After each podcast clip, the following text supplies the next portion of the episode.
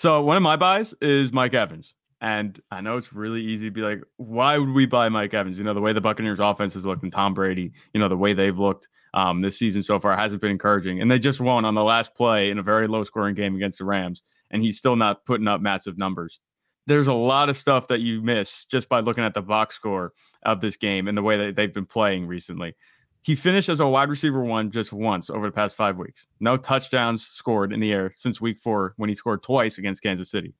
In 2 seasons with Tom Brady at quarterback, Mike Evans' touchdown percent on receptions is 18.7%, which is ridiculous. That's super high, you know, just touchdown machine type of numbers.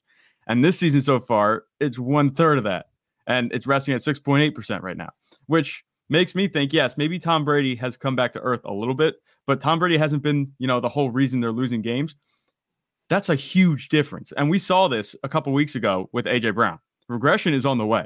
That was the case with A.J. Brown. What did he do when we said that, you know, this positive touchdown regression was coming? We actually cited his exact stat, the same stat that I'm citing right now with Mike Evans, his touchdown percent, his career touchdown percentage. And he came out and he scored 3 touchdowns against the Steelers the week after. I'm not saying it's going to happen maybe that quickly and that on the nose this week, but it's definitely coming because this touchdown percent is way too low for the way that Tom Brady and Mike Evans have played together in the past. He's been targeted at least 11 times in each of the past 3 games too, 37 times total over the past 3 weeks. So it's not like he's not getting used. It's just like, why isn't he scoring touchdowns? If it feels like he hasn't been scoring touchdowns the way he usually does, it's because he isn't. So I think that we're going to see regression, you know, hit him like a truck. Yeah, and he's had pretty good success against the Seahawks in his career. He's played them a couple times, and he's killed them before. So, you know, it's not the same players, obviously, but maybe he just, you know, has an eye for, you know, kicking the Seahawks' ass. It could very well happen this week. And these regressions have been happening. Joe Mixon, right? Justin Jefferson. Who else? Who else just had a big, crazy? Oh, AJ Brown. We talked about right? AJ Brown. Like, yeah, it's been happening. So you know, I'm with you, man. I think he's somebody that you could buy. You know, averaging almost 13 targets a game over the last 3, like you said.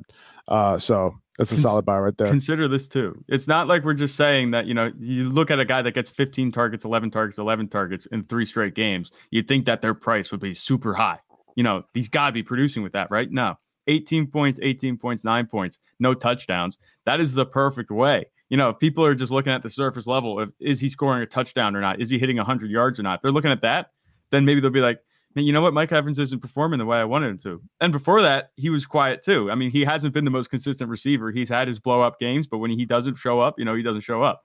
It's kind of evened out a little bit more, especially with this target share recently. He opened the season with 7 targets, 4 targets, and then he came back with 10 and then 8, 4. And like I said, these last 3 weeks, 15, 11, 11. It's a heavy passing attack for Mike Evans and the Buccaneers. I think that he is a screaming buy right now.